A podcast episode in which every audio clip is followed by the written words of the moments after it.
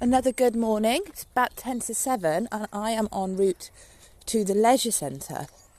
So, today is a 10 mile run, and today this is a good trick which I, I've started to use quite a lot. I am running this run for my friend Anne. Annie is actually also running 10 miles today. I need to run 10 miles, but I told myself that I'm doing this for Annie. Makes it a lot easier for me. And a bonus, and you can hear the birds singing, it's daylight and the uh, weather, I thought was going to be absolutely freezing.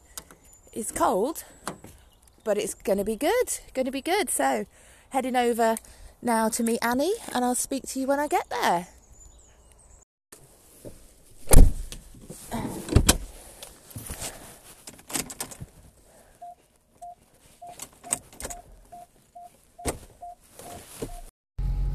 Brilliant. So here's a little bit from the car. I'm actually now driving in. Uh, I didn't uh, record the drama that just took place as I got to my car.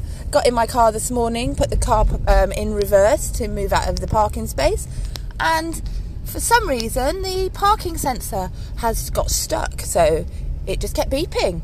It continued beeping as I drove forward. It continued beeping when I stopped the engine so, um, fortunately, I have a super dog in my life.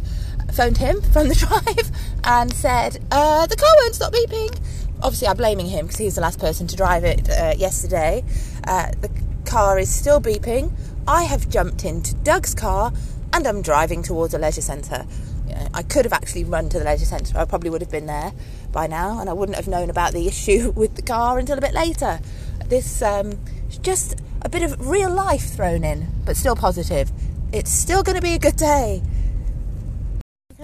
Okay, so I've just arrived with Annie and we're just deciding where we're going to go. Say hello, Annie. Oh, hello, Annie. Hello, Annie. yes, so I've made it here to the centre and we are going to go. Should we go down the Rizzy Road or around Wharton or where do you want to go? Yeah. Down and then into Wharton and that will Okay, so that's what we're going to do. And like I said, this morning I'm running for Annie. I need to run for me, but I'm pretending it's just for Annie. Makes me feel better. And uh, yeah, you are very special. And we're off to do one hard, one easy. We're going to go easy first. And then we're going to run really hard, so on one leg. And then, uh, yeah, we're going to have fun.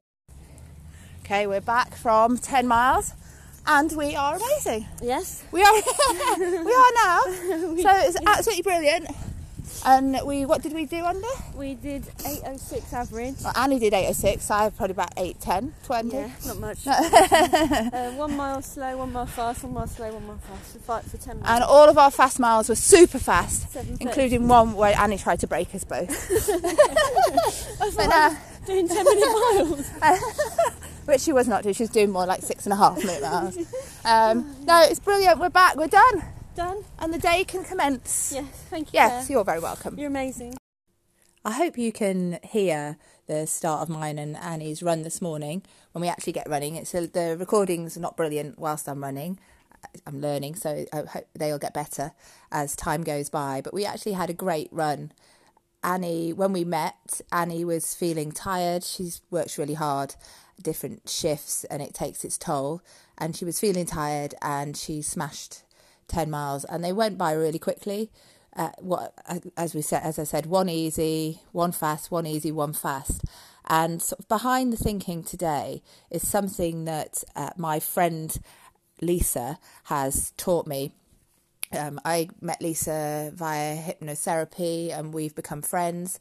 And she is on the same page as me with a lot of things and my own self discovery.